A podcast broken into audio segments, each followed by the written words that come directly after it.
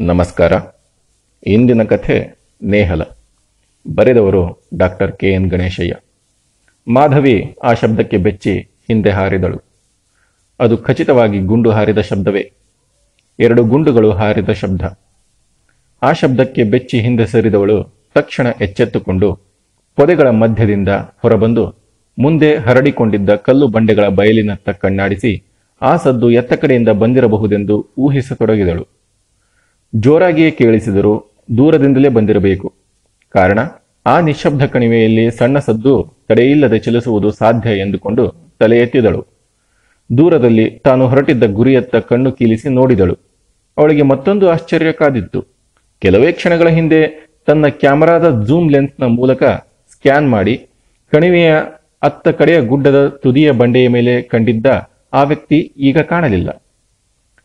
ಮುಂಜಾನೆ ಮಲಯಾಬಾದಿಗೆ ಬಂದಾಗಿನಿಂದ ಆಕೆಗೆ ಎದುರಾಗಿದ್ದ ಅನಿರೀಕ್ಷಿತ ಅನುಭವಗಳಿಂದ ಆಶ್ಚರ್ಯ ಮತ್ತು ಭಯ ಆವರಿಸುತ್ತಿದ್ದರು. ತಾನು ಬಂದ ಕೆಲಸ ಮುಗಿಸುವ ಭಂಡ ಧೈರ್ಯದಿಂದ ಮುಂದೆ ಸಾಗಿದ್ದಳು.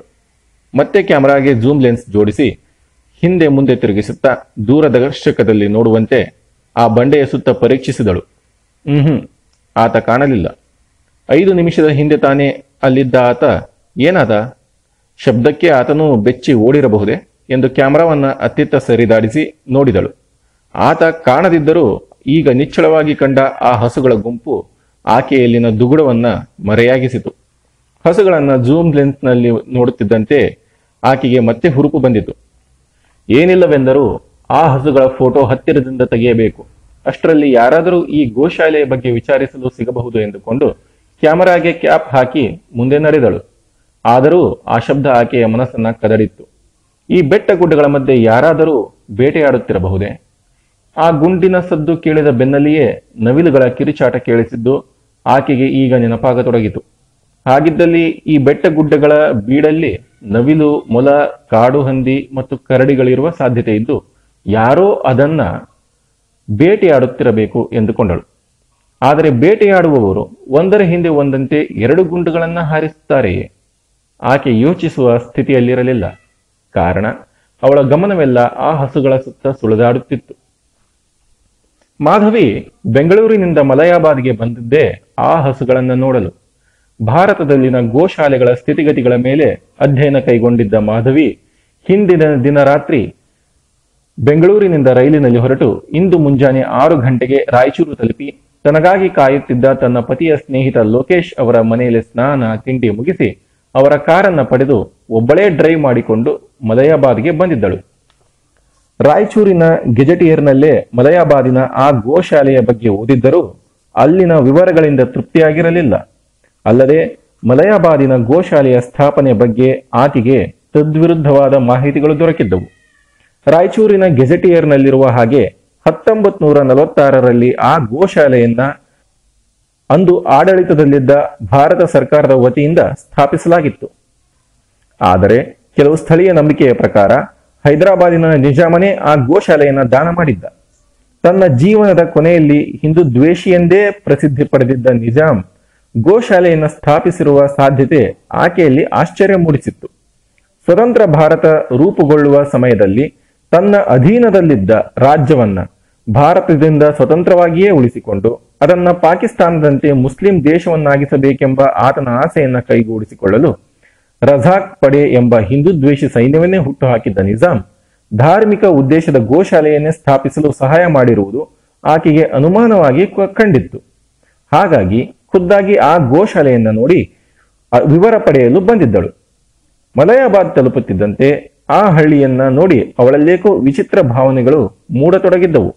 ರಾಯಚೂರಿನಿಂದ ಪೂರ್ವಕ್ಕೆ ಸುಮಾರು ಐದಾರು ಕಿಲೋಮೀಟರ್ ದೂರದಲ್ಲಿದ್ದ ಆ ಹಳ್ಳಿಯನ್ನ ಪ್ರವೇಶಿಸುತ್ತಿದ್ದಂತೆಯೇ ಮಾಧವಿಗೆ ಕಾಲಯಾನದಲ್ಲಿ ಐನೂರು ವರ್ಷಗಳಷ್ಟು ಹಿಂದೆ ಸಂಚರಿಸಿದಂತಾಗಿತ್ತು. ದೊಡ್ಡ ದೊಡ್ಡ ತೊಟ್ಟಿ ಮನೆಗಳ ಆ ಹಳ್ಳಿಯ ಮಧ್ಯೆ ಸಣ್ಣ ದಾರಿಯಲ್ಲಿ ನಿಧಾನವಾಗಿ ಕಾರನ್ನು ಡ್ರೈವ್ ಮಾಡುತ್ತಾ ಸುತ್ತಲೂ ನೋಡುತ್ತಿದ್ದಂತೆ ಅವಳಿಗೆ ಕಂಡದ್ದು ದಪ್ಪ ಗೋಡೆಯ ಹಳೆಯ ಮನೆಗಳು, ಆಳವಾದ ಕುಸುರಿ ಕೆತ್ತನೆಯ ಅಗಲವಾದ ಬಾಗಿಲುಗಳು, ವೈಭವವಾದ ತೋರಣಗಳು ಇಡೀ ಹಳ್ಳಿ ಐದು ಶತಮಾನಗಳ ಹಿಂದಿನ ಚರಿತ್ರೆಗೆ ಅಂಟಿಕೊಂಡೇ ಉಳಿದು ಹೋಗಿದೆಯೇನೋ ಎಂಬ ಭಾವನೆಯನ್ನ ಹುಟ್ಟುಹಾಕಿತ್ತು. ಒಂದೆಡೆ ಕಾರು ನಿಲ್ಲಿಸಿ ಕೆಳಗಿಳಿಯುತ್ತಿದ್ದಂತೆ ತಾನು ಚರಿತ್ರೆಯ ಮ್ಯೂಸಿಯಂಗೆ ಪ್ರವೇಶಿಸಿದ್ದೇನೇನೋ ಎನಿಸಿತ್ತು. ಕಾರಣ, ಎಲ್ಲ ಕಡೆಯೂ ಹರಡಿ ಬಿದ್ದಿದ್ದ ನಾಗಶಿಲೆಗಳು, ಮಹಾಸತಿ ಕಲ್ಲುಗಳು ಮತ್ತು ವೀರಗಲ್ಲುಗಳು. ಆಕೆ ನೋಡಿದಲ್ಲೆಲ್ಲ ಕೊನೆಗೆ ಮಸೀದಿಯಲ್ಲೂ ಸಹ ಬಿದ್ದಿದ್ದ ಶಾಸನಗಳು ಆಕೆಯನ್ನ ಬೆರಗುಗೊಳಿಸಿದ್ದವು. ಅವೆಲ್ಲವುಗಳ ಮಧ್ಯೆ ನಡೆಯುತ್ತಾ ಅಲ್ಲಿದ್ದ ಮುದುಕರೊಬ್ಬರನ್ನ ಗೋಶಾಲೆಯ ಬಗ್ಗೆ ವಿಚಾರಿಸಿದಾಗ ಆ ಊರಿಗೆ ಅಂಟಿಕೊಂಡಿದ್ದ ಕೋಟೆಯತ್ತ ಕೈ ತೋರಿಸಿ ಅದರ ಒಳಗೆ ಹೋಗಲು ಹೇಳಿದ್ದರು. ಮತ್ತೆ ಕಾರು ಹತ್ತಿ ಆ ಕೋಟೆಯೊಳಗೆ ಬಂದಳು. ಕಾಕತೀಯರು ವಿಜಯನಗರದವರು ಕಟ್ಟಿಸಿದಂತಿದ್ದ ಆ ಅಗಾಧವಾದ ಕೋಟೆ ರಾಯಚೂರಿನ ಕೋಟೆಯಷ್ಟೇ ಅದ್ಭುತವಾಗಿದ್ದರು ಯಾಕೋ ಯಾರೂ ಅದರತ್ತ ಗಮನ ಹರಿಸಿದಂತಿರಲಿಲ್ಲ. ರಾಯಚೂರಿನ ಗೆಜೆಟಿಯರನ್ನ ಸಾಕಷ್ಟು ಓದಿದ್ದ ಮಾಧವಿಗೆ ಈ ಕೋಟೆಯ ಬಗ್ಗೆ ಎಲ್ಲೂ ಪ್ರಸ್ತಾಪವಾಗದಿರುವುದು ಆಶ್ಚರ್ಯವಾಗಿ ಕಂಡಿತು. ಒಂದು ಸಾವಿರದ ಐನೂರು ಎಕರೆಗಳಷ್ಟು ವಿಸ್ತಾರವಾದ ಬೆಟ್ಟ ಗುಡ್ಡಗಳ ಮಧ್ಯದ ಇಡೀ ಕಣಿವೆಯನ್ನು ಸುತ್ತುವರಿದಿದ್ದ ಆ ಮೂರು ಸುತ್ತಿನ ಕೋಟೆ, ರಾಯಚೂರಿನ ಕೋಟೆಗಿಂತ ಭದ್ರವಾಗಿಯೇ ಇತ್ತಾದರೂ ಒಳಗೆ ಹೊಕ್ಕಂತೆ ಯಾವುದೇ ಕಟ್ಟಡಗಳು ಕಾಣಲಿಲ್ಲ. ಯಾರೂ ವಾಸಿಸುತ್ತಿರುವ ಕುರುಹುಗಳೂ ಕಾಣಲಿಲ್ಲ. ಬದಲಿಗೆ ಅಲ್ಲಿ ಸ್ಮಶಾನ ಮೌನ ಆವರಿಸಿತ್ತು. ನೂರಾರು ವರ್ಷಗಳ ಹಿಂದೆ ವಿಜೃಂಭಿಸುತ್ತಿದ್ದ ನಾಗರಿಕತೆಯನ್ನ ಕರಾಳ ಕೈಯೊಂದು ಒಂದೇ ಬೀಸಿನಲ್ಲಿ ಅಳಿಸಿ ಹಾಕಿಬಿಟ್ಟಿತ್ತೇನೋ ಎನ್ನುವ ಸಂಕಟದ ಭಾವನೆಯನ್ನ ಆಕೆಯಲ್ಲಿ ಮೂಡಿಸಿತು. ಆ ಭದ್ರವಾದ ಕೋಟೆಯೊಳಗಿನ ಅಷ್ಟು ವಿಸ್ತಾರವಾದ ಭೂಮಿಯನ್ನ ನಿಜಾಂ ಏಕೆ ತಾನೇ ಗೋಶಾಲೆಗೆ ಬಳುವಳೆಯಾಗಿ ಕೊಟ್ಟಿರಬಹುದು ಎಂಬ ಪ್ರಶ್ನೆಯ ಹಿಂದೆಯೇ ತಾನು ಕೇಳಿದ್ದ ಇನ್ನೊಂದು ದಂತಕತೆ ಆಕೆಗೆ ನೆನಪಾಗತೊಡಗಿತ್ತು. ಆ ಕೋಟೆಯಲ್ಲಿ ಎಲ್ಲೋ ಬಹಳಷ್ಟು ನಿಧಿ ಇರುವುದರ ಬಗ್ಗೆ ಆತನಿಗೆ ತಿಳಿದಿತ್ತೆಂದು. ಅಲ್ಲಿ ಜನ ವಸತಿ ಹೆಚ್ಚಾದರೆ ಆ ನಿಧಿಗೆ ಧಕ್ಕೆ ಬರುವುದರಿಂದ ಆ ಕೋಟೆಯನ್ನು ಗೋಶಾಲೆಯಂತಹ ಮುಗ್ಧ ಧಾರ್ಮಿಕ ಹಾಗೂ ಯಾರ ಲಕ್ಷಕ್ಕೂ ಬಾರದ ಕಾರ್ಯಕ್ರಮಕ್ಕೆ ತೊಡಗಿಸಿಕೊಂಡರೆ ಅಲ್ಲಿನ ನಿಧಿ ಸುರಕ್ಷಿತವಾಗಿರುವುದೆಂದು ನಂಬಿ ತಾನು ಗೋಶಾಲೆಯನ್ನು ಪ್ರೋತ್ಸಾಹಿಸಿದ್ದ ಎಂದು ಕೆಲವರು ನಂಬಿಕೆಯಾಗಿತ್ತು. ಆ ಕೋಟೆಯ ನಿರ್ಜನ ಸ್ಥಿತಿಯನ್ನು ನೋಡಿದ ಮಾಧವಿಗೆ ಏಕೋ ಈ ದಂತಕಥೆಯಲ್ಲೇ ಸತ್ಯವಿರಬಹುದೇನೋ ಅನಿಸಿತ್ತು. ಹಾಗೆ ಯೋಚಿಸುತ್ತಾ ಕೊನೆಯ ಸುತ್ತಿನ ಪ್ರವೇಶ ದ್ವಾರದಲ್ಲಿಯೇ ಕಾರನ್ನು ನಿಲ್ಲಿಸಿ ಕಾಲ್ನಡಿಗೆಯಲ್ಲಿ ಒಳಗೆ ಪ್ರವೇಶಿಸುತ್ತಿದ್ದಂತೆಯೇ ಹಸುಗಳ ವಾಸನೆ, ಅಲ್ಲಲ್ಲಿ ಚೆಲ್ಲಿದ್ದ ಗಂಜಲು ಮತ್ತು ಸಗಣಿ, ಆಕೆ ಹುಡುಕುತ್ತಿದ್ದ ಗೋಶಾಲೆಯ ಇರುವನ್ನ ಸೂಚಿಸಿದವು. ಆದರೆ ಒಳ ಹೊಕ್ಕಂತೆ ಆಕೆಗೆ ಇನ್ನೂ ನಿರಾಶೆ ಕಾದಿತ್ತು. ಅಲ್ಲಿ ಪಾಳು ಬಿದ್ದಿದ್ದ ಕಟ್ಟಡದ ಮೇಲೆ ಇದೇ ಗೋಶಾಲೆ ಎಂದು ಸಾರುವ ಒಂದು ಕಿಲುಬು ಹಿಡಿದ ಫಲಕ ಮತ್ತು ಒಳಗೆ ಒಂದೆರಡು ಕೃಶವಾಗಿದ್ದ ಕರುಗಳ ವಿನಃ ಮತ್ತೇನೂ ಇರಲಿಲ್ಲ. ಆದರೆ ಕೊಟ್ಟಿಗೆಯ ಸ್ಥಿತಿಯನ್ನು ನೋಡಿದರೆ ಹಲವು ಹತ್ತು ಹಸುಗಳಾದರೂ ಇರಬೇಕೆನಿಸಿತು. ಬಹುಶಃ ಎಲ್ಲಾ ಹಸುಗಳು ಮುಂಜಾನೆಯೇ ಮೇಯಲು ಹೋಗಿರಬಹುದೆಂದು ದೂರದಲ್ಲಿ ಕಣ್ಣಾಡಿಸಿದಳು. ಕ್ಯಾಮರಾಗೆ ಜೂಮ್ ಲೆನ್ಸ್ ಜೋಡಿಸಿ ದೂರದ ಬೆಟ್ಟದ ಮೇಲೆಲ್ಲ ಹುಡುಕುತ್ತಿದ್ದಂತೆ ಅಲ್ಲಿನ ಎತ್ತರದ ಬಂಡೆಯ ಮೇಲೆ ಬಿಳಿ ಬಟ್ಟೆ ತೊಟ್ಟಿದ್ದ ವ್ಯಕ್ತಿಯೊಬ್ಬ ಕಂಡ. ಆತನಿದ್ದ ಬಂಡೆಯಿಂದ ಸ್ವಲ್ಪ ದೂರದಲ್ಲಿಯೇ ಕೆಲವು ಹಸುಗಳು ಇದ್ದವು. ಆತನೇ ಆ ಹಸುಗಳ ಪಾಲಕನಿರಬೇಕೆಂದು ಅತ್ತ ಹೊರಟಿದ್ದಳು. ಸುಮಾರು ಹತ್ತು ನಿಮಿಷದ ನಡಿಗೆಯ ನಂತರ ಒಂದು ಬಂಡೆಯ ಹಿಂದಿನ ಸಣ್ಣ ಪೊದೆಗಳಲ್ಲಿ ಹಾದು ಹೋಗುತ್ತಿದ್ದಂತೆ ಆ ಎರಡು ಗುಂಡಿನ ಶಬ್ದ ಕೇಳಿ ಬೆಚ್ಚಿದಳು. ಸುಮಾರು ಹದಿನೈದು ನಿಮಿಷಗಳ ಕಾಲ ಕಣಿವೆ ಇಳಿದು ಮತ್ತಷ್ಟು ಬಂಡೆಗಳ ನಡುವೆ ನಡೆದು ಬೆಟ್ಟ ಹತ್ತಿದಳು. ಅಲ್ಲಲ್ಲಿ ಮೇಯುತ್ತಿದ್ದ ಕೃಶವಾದ ಹಸುಗಳು ಕಾಣತೊಡಗಿದವು. ಅವುಗಳ ಸ್ಥಿತಿ ಕಂಡು ಮಾಧವಿಗೆ ಮರುಕ ಹುಟ್ಟಿತು. ಇಡೀ ಗೋಶಾಲೆ ಮತ್ತು ಅದರ ಹಸುಗಳು ಸಾವು ಬದುಕಿನ ಮಧ್ಯೆ ಹೋರಾಡುತ್ತಾ ಜೀವ ಉಳಿಸಿಕೊಂಡಿವೆಯೇನೋ ಎನಿಸಿತು. ಅವುಗಳ ಚಿತ್ರ ತೆಗೆಯಲು ಪ್ರಾರಂಭಿಸಿದಳು. ಎರಡು ಚಿತ್ರ ತೆಗೆದು ಮೂರನೆಯದಕ್ಕಾಗಿ ನೋಡುತ್ತಿದ್ದಂತೆಯೇ ಕ್ಯಾಮರಾದ ಫ್ರೇಮ್ನಲ್ಲಿ ನುಸುಳಿದ್ದ ಅರೆಬೆತ್ತಲೆಯ ವ್ಯಕ್ತಿಯನ್ನ ಕಂಡು ಹೌಹಾರಿದಳು. ಕಣ್ಣಿನಿಂದ ಕ್ಯಾಮರಾ ಪಕ್ಕಕ್ಕೆ ಸರಿಸಿ ಕಣ್ಣಗಲಿಸಿ ನೋಡಿದಳು. ಉದ್ದನೆಯ ಕಪ್ಪು ಗಡ್ಡದ ಬಡಕಲು ಮೈಯ, ಸೊಂಟಕ್ಕೆ ತುಂಡು ಬಟ್ಟೆ ಮಾತ್ರ ಸುತ್ತಿದ್ದ ಆ ವ್ಯಕ್ತಿ ಮಾಧವಿಯನ್ನೇ ನೋಡುತ್ತಾ ನಿಂತಿದ್ದ. ಆ ನಿರ್ಜನ ಪ್ರದೇಶದಲ್ಲಿ ಹುಚ್ಚನಂತೆ ಮುಂದೆ ನಿಂತಿದ್ದ ಆತನನ್ನ ಕಂಡು ಮಾಧವಿ ಬೆವರಲು ಪ್ರಾರಂಭಿಸಿದಳು. ಆದರೆ ತಕ್ಷಣ ಬಲವಂತವಾಗಿ ನಗಲು ಪ್ರಯತ್ನಿಸಿದಳು. ಕಾರಣ, ಮುಖದ ತುಂಬ ದೊಗಲೆಯಾದ ಕೂದಲು ತುಂಬಿದ್ದ ಆತನ ಮೀಸೆಗಳ ಮಧ್ಯದಲ್ಲಿನ ಬಿಳಿಯ ಹಲ್ಲುಗಳಿಂದ ಕಷ್ಟಪಟ್ಟು ಕದ್ದು ಹೊರಹೊಮ್ಮಿದ ನಗು ಬೆದರಿ ಬೆವೆತಿದ್ದ ಮಾಧವಿಗೆ ಧೈರ್ಯ ತುಂಬಿತು. ಕಷ್ಟಪಟ್ಟು ನಗುತ್ತಾ ಆತನನ್ನ ನೋಡಿದಳು. ಯಾರು ನೀವು? ಆತನೇ ಕೀರಲು ಧ್ವನಿಯಲ್ಲಿ ಕೇಳಿದ. ಮಾಧವಿ, ಡಾಕ್ಟರ್ ಮಾಧವಿ, ಪಶುವೈದ್ಯ ತಜ್ಞೆ. ಇಲ್ಲಿನ ಗೋಶಾಲೆಯ ಬಗ್ಗೆ ವಿವರ ಪಡೆಯಲು ಬಂದಿದ್ದೇನೆ. ಆದರೆ ನಿಮಗೆ ವಿವರ ನೀಡಲು ಯಾರೂ ಇಲ್ವಲ್ಲ? ಯಾಕೆ? ಆ ಗೋಶಾಲೆಯವರು ಇಲ್ಲಿ ಯಾರೂ ಇರಲ್ವೇ? ಇಲ್ಲ. ನೀವು, ನಾನು ಗೋಶಾಲೆಯವನಲ್ಲ. ಮತ್ತೆ? ನಾನು ವಿಶ್ವನಾಥ್ ರಾವ್, ಮಲ್ಲಾರಿ ರಾವ್ ಕುಲಕರ್ಣಿ ಎಂದುಕೊಳ್ಳಿ. ಸರಳವಾಗಿ ಒಬ್ಬ ಸನ್ಯಾಸಿ ಎಂದುಕೊಳ್ಳಿ. ನೀವಿಲ್ಲಿ ಚರಿತ್ರೆಯನ್ನ ಸೃಷ್ಟಿ ಮಾಡ್ತಿದ್ದೇನೆ ಎಂದು ಗಂಭೀರವಾಗಿ ಹೇಳಿದವನು ತಕ್ಷಣ ತೇಲಿಸಿ ನಗುತ್ತಾ ಮಾಧವಿಯನ್ನೇ ನೋಡಿದ. ಆತನ ಚುರುಕಾದ ಮಾತುಗಳಿಗೂ ಆತನ ಹುಚ್ಚು ರೂಪಕ್ಕೂ ಸರಿ ಹೊಂದುತ್ತಿರಲಿಲ್ಲ ಎನಿಸಿತು. ಅಷ್ಟು ಸೊಗಸಾದ ಭಾಷೆಯಲ್ಲಿ ಮಾತನಾಡುವ ಈ ವ್ಯಕ್ತಿ ಏಕೆ ಈ ರೀತಿ ಹುಚ್ಚನಂತೆ ಬಟ್ಟೆ ತೊಟ್ಟಿದ್ದಾನೆ ಎಂದು ಅರ್ಥವಾಗಲಿಲ್ಲ. ಹಾಗೆಯೇ ಆತ ಹೇಳಿದ್ದು ಮಾಧವಿಗೆ ಅರ್ಥವಾಗಲಿಲ್ಲ. ಅದಕ್ಕೆ ಕೇಳಿದಳು. ನೀವೊಬ್ಬ ಚರಿತ್ರಕಾರರೇ? ಅಲ್ಲ, ಅದರ ಬೇಟೆಗಾರ. ಅದಕ್ಕೆಂದೇ ಈ ಬೇಟೆಯ ವೇಷ. ಬೇಟೆಯಾಡದ್ದಾಯಿತು. ಇನ್ನು ನನ್ನ ಚರಿತ್ರೆಯನ್ನು ಸೃಷ್ಟಿ ಮಾಡಿಕೊಳ್ಳಬೇಕಷ್ಟೆ. ಅರ್ಥವಾಗಲಿಲ್ಲ. ಚರಿತ್ರೆಯನ್ನು ಸೃಷ್ಟಿ ಮಾಡುವವರು ರಾಜ, ರಾಣಿ, ಮಂತ್ರಿ. ನೀವು ಅಲ್ಲದೆ ಈ ಕಾಲದಲ್ಲಿ ನಿಂತು ಚರಿತ್ರೆ ಸೃಷ್ಟಿ ಮಾಡ್ತೇನೆ ಅಂದ್ರೆ ಎಂದಳು. ಅಷ್ಟರಲ್ಲಿ ಆತ ಹತ್ತಿರವಾಗಿದ್ದ ಮತ್ತು ತನ್ನ ಹಿಂಜರಿಕೆಯನ್ನ ಬಿಟ್ಟು ನಗುತ್ತಾ ಹೇಳಿದ. ನೀವು ಒಬ್ಬ ವೈದ್ಯ, ಅದಕ್ಕೆ ಇಂಥ ತಪ್ಪು ಭಾವನೆ. ಇಂದಿನ ನಾನು ಅಥವಾ ನೀವು ಸಹ ಮುಂದೆ ಚರಿತ್ರೆ ಆಗೋದಿಲ್ವೇ? ನಾವು ಕೈಗೊಳ್ಳುವ ಕೆಲಸಗಳು, ತೀರ್ಮಾನಗಳು ಮುಂದಿನವರಿಗೆ ಚರಿತ್ರೆಯನ್ನು ಸೃಷ್ಟಿ ಮಾಡೋದಿಲ್ವೇ ಓ, ಹಾಗೆ. ಹಾಗಿದ್ದಲ್ಲಿ ನಾವೆಲ್ಲರೂ ಒಂದಲ್ಲ ಒಂದು ರೀತಿಯಲ್ಲಿ ಚರಿತ್ರೆಯ ಸೃಷ್ಟಿಕಾರರೇ ಎಂದಳು. ನಿಜ. ಆದರೆ ಕೆಲವರು ಚರಿತ್ರೆಯನ್ನು ತಮ್ಮ ಅನುಕೂಲಕ್ಕಾಗಿ ಬದಲಾಯಿಸಲು ಪ್ರಯತ್ನಿಸ್ತಾರೆ ಅವರೇ ನಿಜವಾದ ಚರಿತ್ರೆಯ ಸೃಷ್ಟಿಕಾರರು. ನೀವು ನಿಮ್ಮ ಅನುಕೂಲಕ್ಕೆ ತಕ್ಕಂತೆ ಸೃಷ್ಟಿ ಮಾಡ್ತೀರಿ, ಮಾಡ್ತಿದ್ದೀರಾ? ಒಂದು ರೀತಿಯಲ್ಲಿ ಹಾಗೆಯೇ. ಆತ ಹೇಳಿದ್ದು ಸರಿಯಾಗಿ ಅರ್ಥವಾಗದೆ ತಾನು ಮಾತು ಬದಲಿಸಬೇಕು ಎಂದುಕೊಂಡಳು. ಅಷ್ಟರಲ್ಲಿ ಅವನೇ ಕೇಳಿದ, ನೀವು ಒಬ್ಬರೇ ಬಂದಿರುವಿರಾ? ಮಾಧವಿ ತಕ್ಷಣ ಎಚ್ಚೆತ್ತಳು.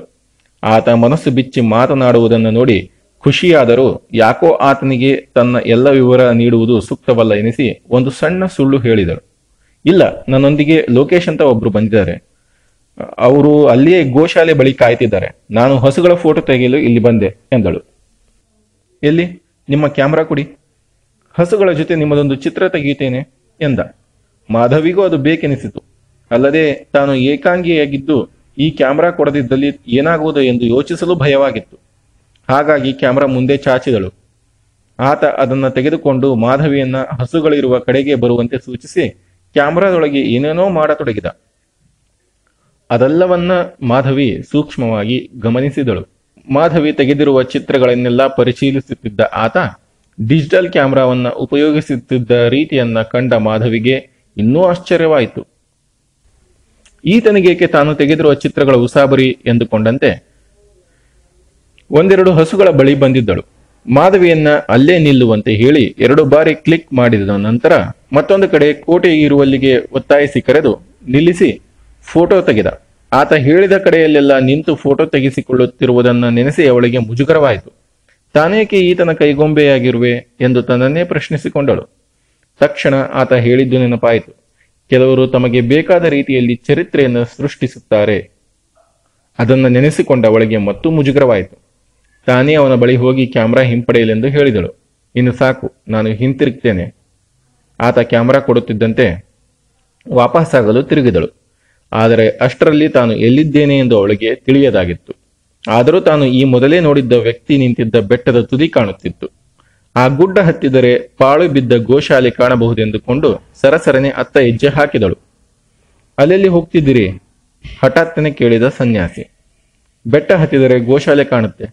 ಅಷ್ಟೇ ಅಲ್ಲದೆ ನನಗೆ ಆಗಲೇ ಅಲ್ಲೊಬ್ಬ ವ್ಯಕ್ತಿ ಕಂಡಿದ್ದ. ಆತನಲ್ಲಿ ವಿಚಾರಿಸಿದರೆ ಗೋಶಾಲೆ ಬಗ್ಗೆ ತಿಳಿಯಬಹುದು ಎಂದಳು. ಅಲ್ಲಿ ಯಾರೂ ಇಲ್ಲ. ಅಲ್ಲದೆ ಗೋಶಾಲೆ ಬಗ್ಗೆ ತಿಳಿದವರು ಇಲ್ಲಿ ಯಾರೂ ಸಿಗೋದಿಲ್ಲ.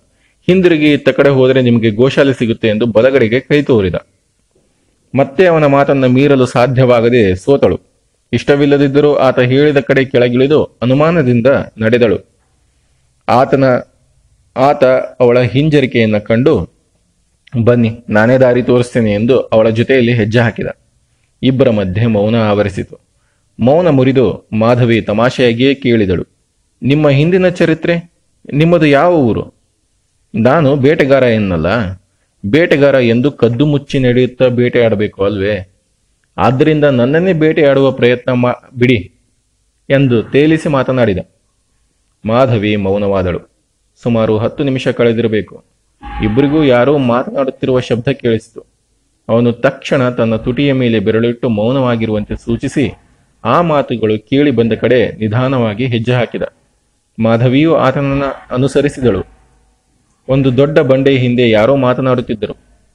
ಇಬ್ಬರು ಮರೆಯಲ್ಲಿ ನಿಂತು ಆಲಿಸಿದರು. ನಿನ್ನೆ ಜೈಪುರದಲ್ಲಿ ಸರಣಿ ಬಾಂಬ್ ಸ್ಫೋಟವಾಯಿತೆ?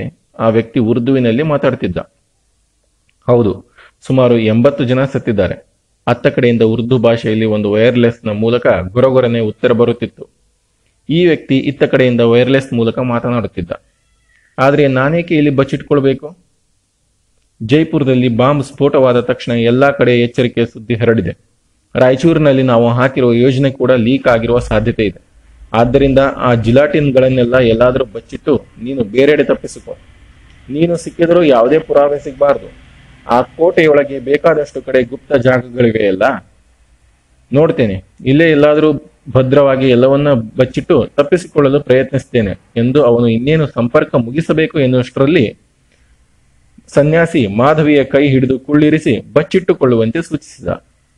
ಆ ಕಡೆ ಇದ್ದ ವ್ಯಕ್ತಿ ವೈರ್ಲೆಸ್ ಸೆಟ್ ಅನ್ನ ರಕ್ಸಾಕ್ಗೆ ತುರುಕಿ ಬೆನ್ನಿಗೇರಿಸಿ ಮುಂದಿದ್ದ ಗುಡ್ಡವನ್ನು ಹತ್ತಲು ಪ್ರಾರಂಭಿಸಿದ.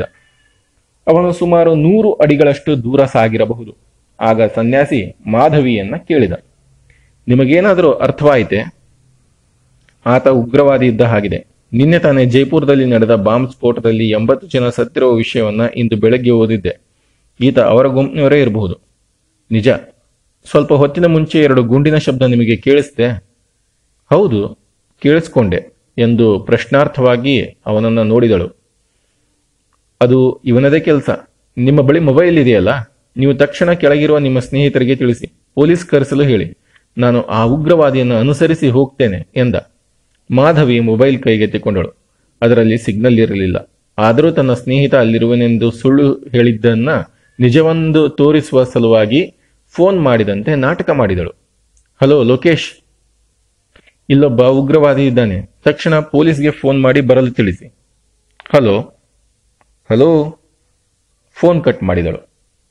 ಸನ್ಯಾಸಿಯ ಕಡೆ ತಿರುಗಿ, ಸುದ್ದಿ ತಿಳಿಯುತ್ತೋ ಇಲ್ಲೋ ಗೊತ್ತಿಲ್ಲ. ಸಿಗ್ನಲ್ಸ್ ವೀಕ್ ಇದೆ, ಎಂದಳು. ಆತ ನಗುತ್ತಾ? ಆಯಿತು, ಬನ್ನಿ, ಎಂದು ಉಗ್ರವಾದಿ ಹೋದತ್ತ ಹೊರಟ.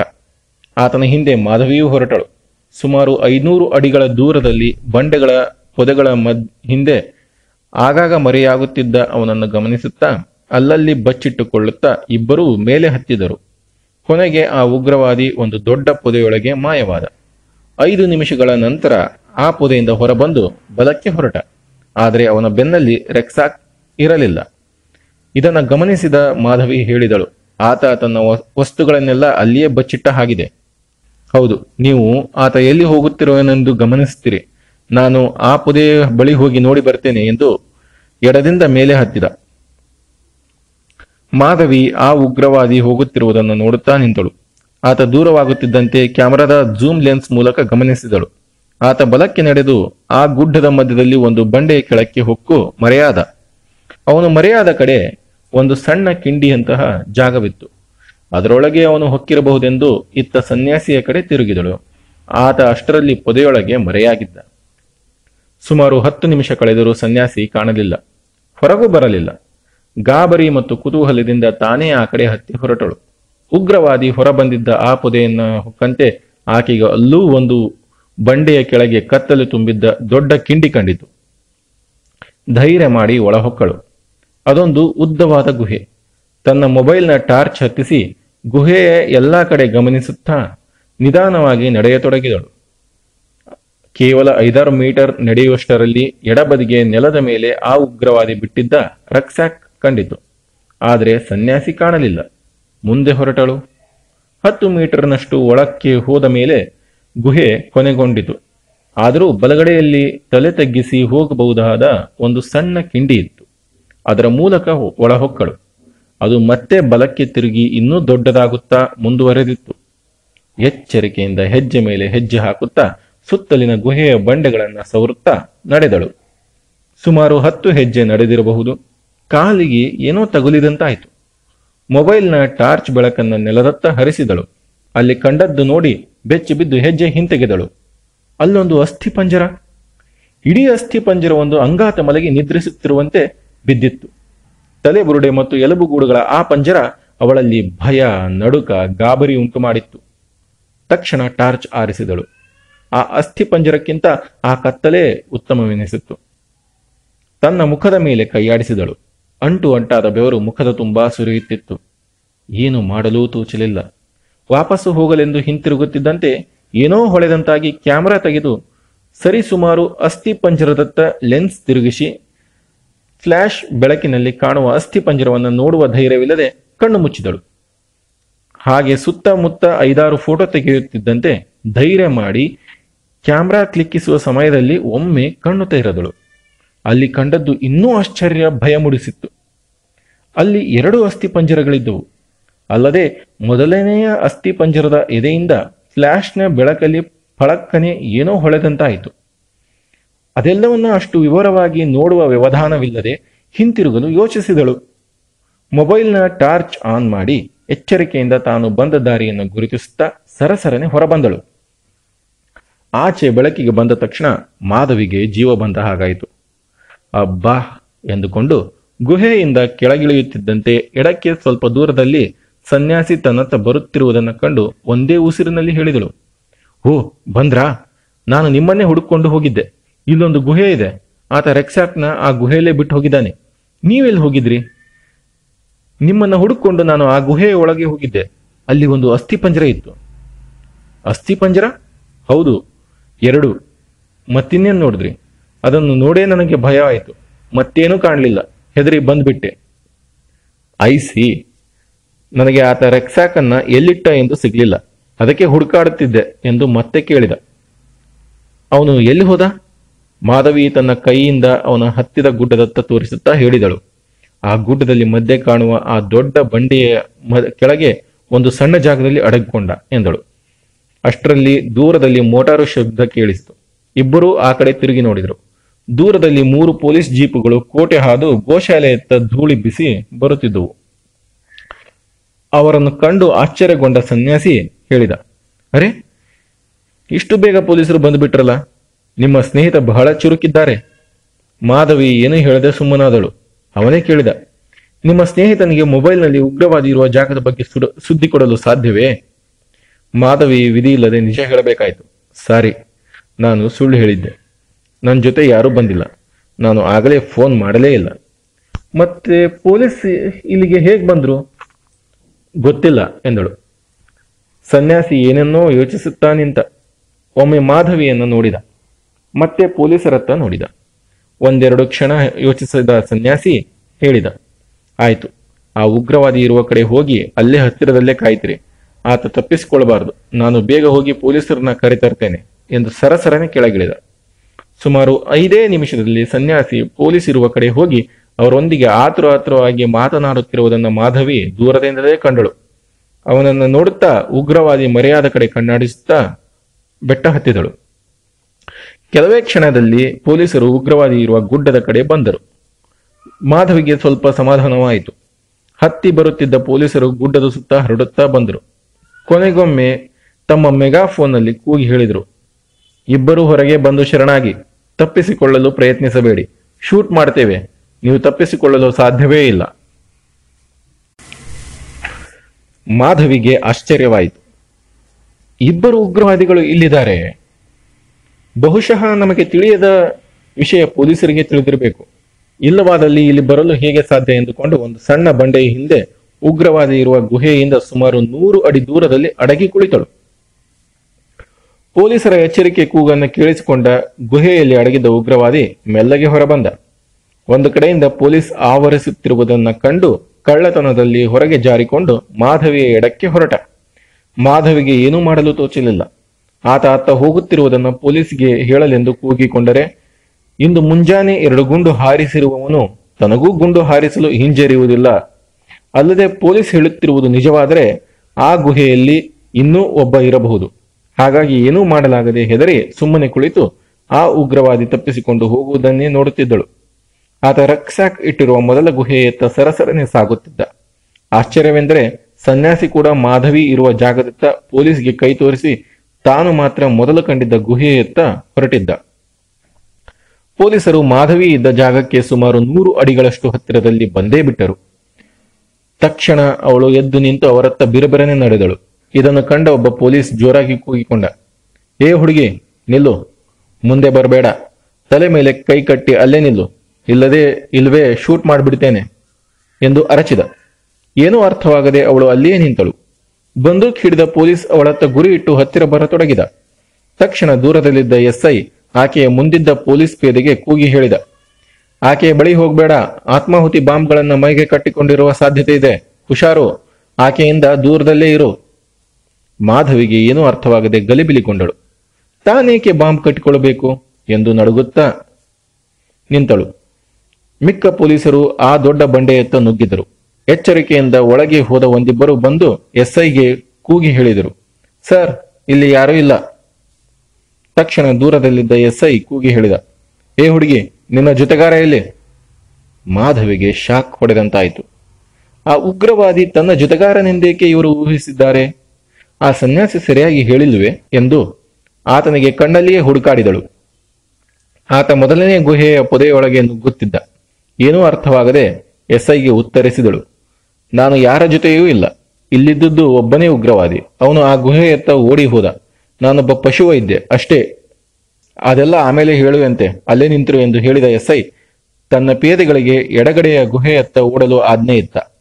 ಇಬ್ಬರು ಪೇದೆಗಳು ಮಾಧವಿಯ ಎರಡೂ ಬದಿಗೆ ಗನ್ ಹಿಡಿದು ನಿಂತಿದ್ದರು. ಪೊಲೀಸರು ಮೊದಲ ಗುಹೆಯತ್ತ ಓಡುತ್ತಾ ಮತ್ತೆ ಮೆಗಾಫೋನ್ಲಿ ಕೂಗಿ ಹೇಳಿದರು, ಶರಣಾಗು, ಇಲ್ಲವೇ ಶೂಟ್ ಮಾಡ್ತೇವೆ, ನಮ್ಮಿಂದ ತಪ್ಪಿಸಿಕೊಳ್ಳಲು ಸಾಧ್ಯವಿಲ್ಲ. ಆಗ ಗುಹೆಯಲ್ಲಿ ಇದ್ದಕ್ಕಿದ್ದಂತೆ ಒಂದು ದೊಡ್ಡ ಸ್ಫೋಟವಾಯಿತು. ನೆಲವೆಲ್ಲ ನಡುಗಿ ಗುಹೆ ಕುಸಿಯಿತು. ಪೊಲೀಸರು ಹೆದರಿ ಹಿಂದಕ್ಕೆ ಓಡಿ ಬಂದರು. ಮಾಧವಿ ನೋಡುತ್ತಿದ್ದಂತೆ ಆ ಗುಹೆ ಸುಮಾರು ನೆಲಕಚ್ಚಿತ್ತು. ಮಾಧವಿ ಗೋಶಾಲೆಯ ಬಳಿ ಮರದ ಕೆಳಗೆ ಕುಳಿತಿದ್ದಳು. ಆಕೆಯ ಐಡಿ ಕಾರ್ಡ್ ಎಸ್ಐ ಕೈಯಲ್ಲಿತ್ತು. ಬೆಳಗ್ಗಿನಿಂದ ನಡೆದ ಕಥೆಯನ್ನೆಲ್ಲ ಮಾಧವಿ ಹೇಳುತ್ತಿದ್ದಳು. ಎಲ್ಲ ಕೇಳಿದ ಮೇಲೆ ಎಸ್ಐ ತಮ್ಮಲ್ಲಿ ತಾವೇ ಪ್ರಶ್ನಿಸಿಕೊಂಡ್ರು. ಹಾಗಿದ್ದಲ್ಲಿ ಆ ಸನ್ಯಾಸಿ ಏಕೆ ಹಾಗೆ ಹೇಳ್ದ? ಏನೆಂದು ಹೇಳ್ದ? ಕೇಳಿದಳು ಮಾಧವಿ. ನೀವು ಇಬ್ಬರು ಉಗ್ರವಾದಿಗಳು, ಬಹಳ ಅಪಾಯಕಾರಿ ಜನ ಎಂದು ಹೇಳಿದ್ದ. My God! ಉದ್ಗರಿಸಿದಳು ಮಾಧವಿ. ನಿಮಗೆ ಆತನ ಹೆಸರು ಗೊತ್ತೇ? ಕೇಳಿದರು ಎಸ್ಐ. ಏನೇನೋ ಹೇಳಿದ ಕೊನೆಗೆ ಸನ್ಯಾಸಿ ಎಂದ. ಆತನ ಫೋಟೋ ಇದೆಯೇ? ತಕ್ಷಣ ಮಾಧವಿಗೆ ನೆನಪಾಯಿತು. ಇಲ್ಲ, ಆಗಲೇ ಹೇಳಿದ ಹಾಗೆ ಅವನ ಚಿತ್ರ ತೆಗೆಯುವಷ್ಟರಲ್ಲೇ ನನ್ನ ಕ್ಯಾಮ್ರಾ ಆತನ ಕೈ ಸೇರಿತ್ತು. ಅಲ್ಲದೆ ಹಾಗೇನಾದರೂ ನಾನು ಕೊಡದಿದ್ರೆ ಅದನ್ನ ಅಳಿಸಿ ಹಾಕಿ ಬಿಡ್ತಿದ್ನೇನೋ. ಬಹುಶಃ ಅದಕ್ಕೆಂದೇ ನನ್ನ ಕ್ಯಾಮ್ರಾದ ಫೋಟೋಗಳನ್ನೆಲ್ಲ ಹಿಂದೆ ಮುಂದೆ ಓಡಿಸಿ ಪರಿಶೀಲಿಸಿದ್ದ. ನಂತರ ತಾನು ಗುಹೆಯಲ್ಲಿ ತೆಗೆದ ಫೋಟೋಗಳ ಬಗ್ಗೆಯೂ ತಿಳಿಸಿದಳು. ಆಗ ಎಸ್ಐ ಆಕೆ ಕ್ಯಾಮ್ರಾವನ್ನು ಸೀಸ್ ಮಾಡುತ್ತಾ ಅದನ್ನು ತದೇಕದಿಂದ ನೋಡಿದ. ಅಲ್ಲಿ ಏನನ್ನೋ ಕಂಡಂತೆ ಹುಬ್ಬು ಗಂಟಿಕ್ಕಿ ಮಾಧವಿಯ ಮುಖ ನೋಡಿದ. ಅವಳಿಗೆ ಏನೂ ಅರ್ಥವಾಗಲಿಲ್ಲ. ಆಗ ಎಸ್ ಐ ಮಾಧವಿಗೆ, ನಿಮ್ಮ ಕೈ ತೋರಿಸಿ ಎಂದ. ಅವಳು ತನ್ನ ಎರಡು ಕೈಗಳನ್ನು ಮುಂದಿಟ್ಟಳು. ಅವಳ ಕೈಗಳನ್ನು ಸೂಕ್ಷ್ಮವಾಗಿ ಗಮನಿಸುತ್ತಾ ಕೇಳಿದರು. ಈ ಕ್ಯಾಮ್ರಾವನ್ನು ಆ ಸನ್ಯಾಸಿ ಉಪಯೋಗಿಸಿದ್ದ ಎಂದಿರಲ್ಲ? ಹೌದು. ಸರಿ, ಇದು ನಮ್ಮ ಬಳಿಯೇ ಇರಲಿ. ನೀವು ಇನ್ನೂ ಕೆಲವು ದಿನ ರಾಯಚೂರಿನಲ್ಲೇ ಇರಬೇಕಾಗುತ್ತೆ, ಎಂದರು ಎಸ್ಐ. ಚಿಂತಾಕ್ರಾಂತಳಾದ ಮಾಧವಿ ತಲೆಯಾಡಿಸುತ್ತಿದ್ದಂತೆ ಎಸ್ಐ ಕೇಳಿದರು. ಮುಂಜಾನೆ ಗುಂಡಿನ ಶಬ್ದ ಬಂದಿದ್ದು ಯಾವ ಕಡೆಯಿಂದ? ಮಾಧವಿ ಆ ಜಾಗದ ಕಡೆ ಕೈ ತೋರಿಸಿ ವಿವರಿಸಿದಳು. ಎಸ್ಐ ತನ್ನ ಇಬ್ಬರು ಸಹಾಯಕರನ್ನ ಆ ಕಡೆ ಕಳುಹಿಸಿದ. ಮಾಧವಿಯನ್ನ ಪ್ರಶ್ನಿಸುತ್ತಾ ಕೂತರು. ಸುಮಾರು ಹದಿನೈದು ನಿಮಿಷಗಳ ನಂತರ ಅವರ ವೈರ್ಲೆಸ್ ಸದ್ದು ಮಾಡಿದ್ದು. ಅದನ್ನ ಕೈಗೆತ್ತಿಕೊಂಡು ವಿಚಾರಿಸಿದರು. ಅತ್ತ ಕಡೆಯಿಂದ ಬಂದ ಸುದ್ದಿ. ಸರ್, ಇಲ್ಲೊಂದು ಹೆಣ ಸಿಕ್ಕಿತು. ಅದಕ್ಕೆ ಎರಡು ಗುಂಡು ತಗಲಿದೆ ಎಂದರು.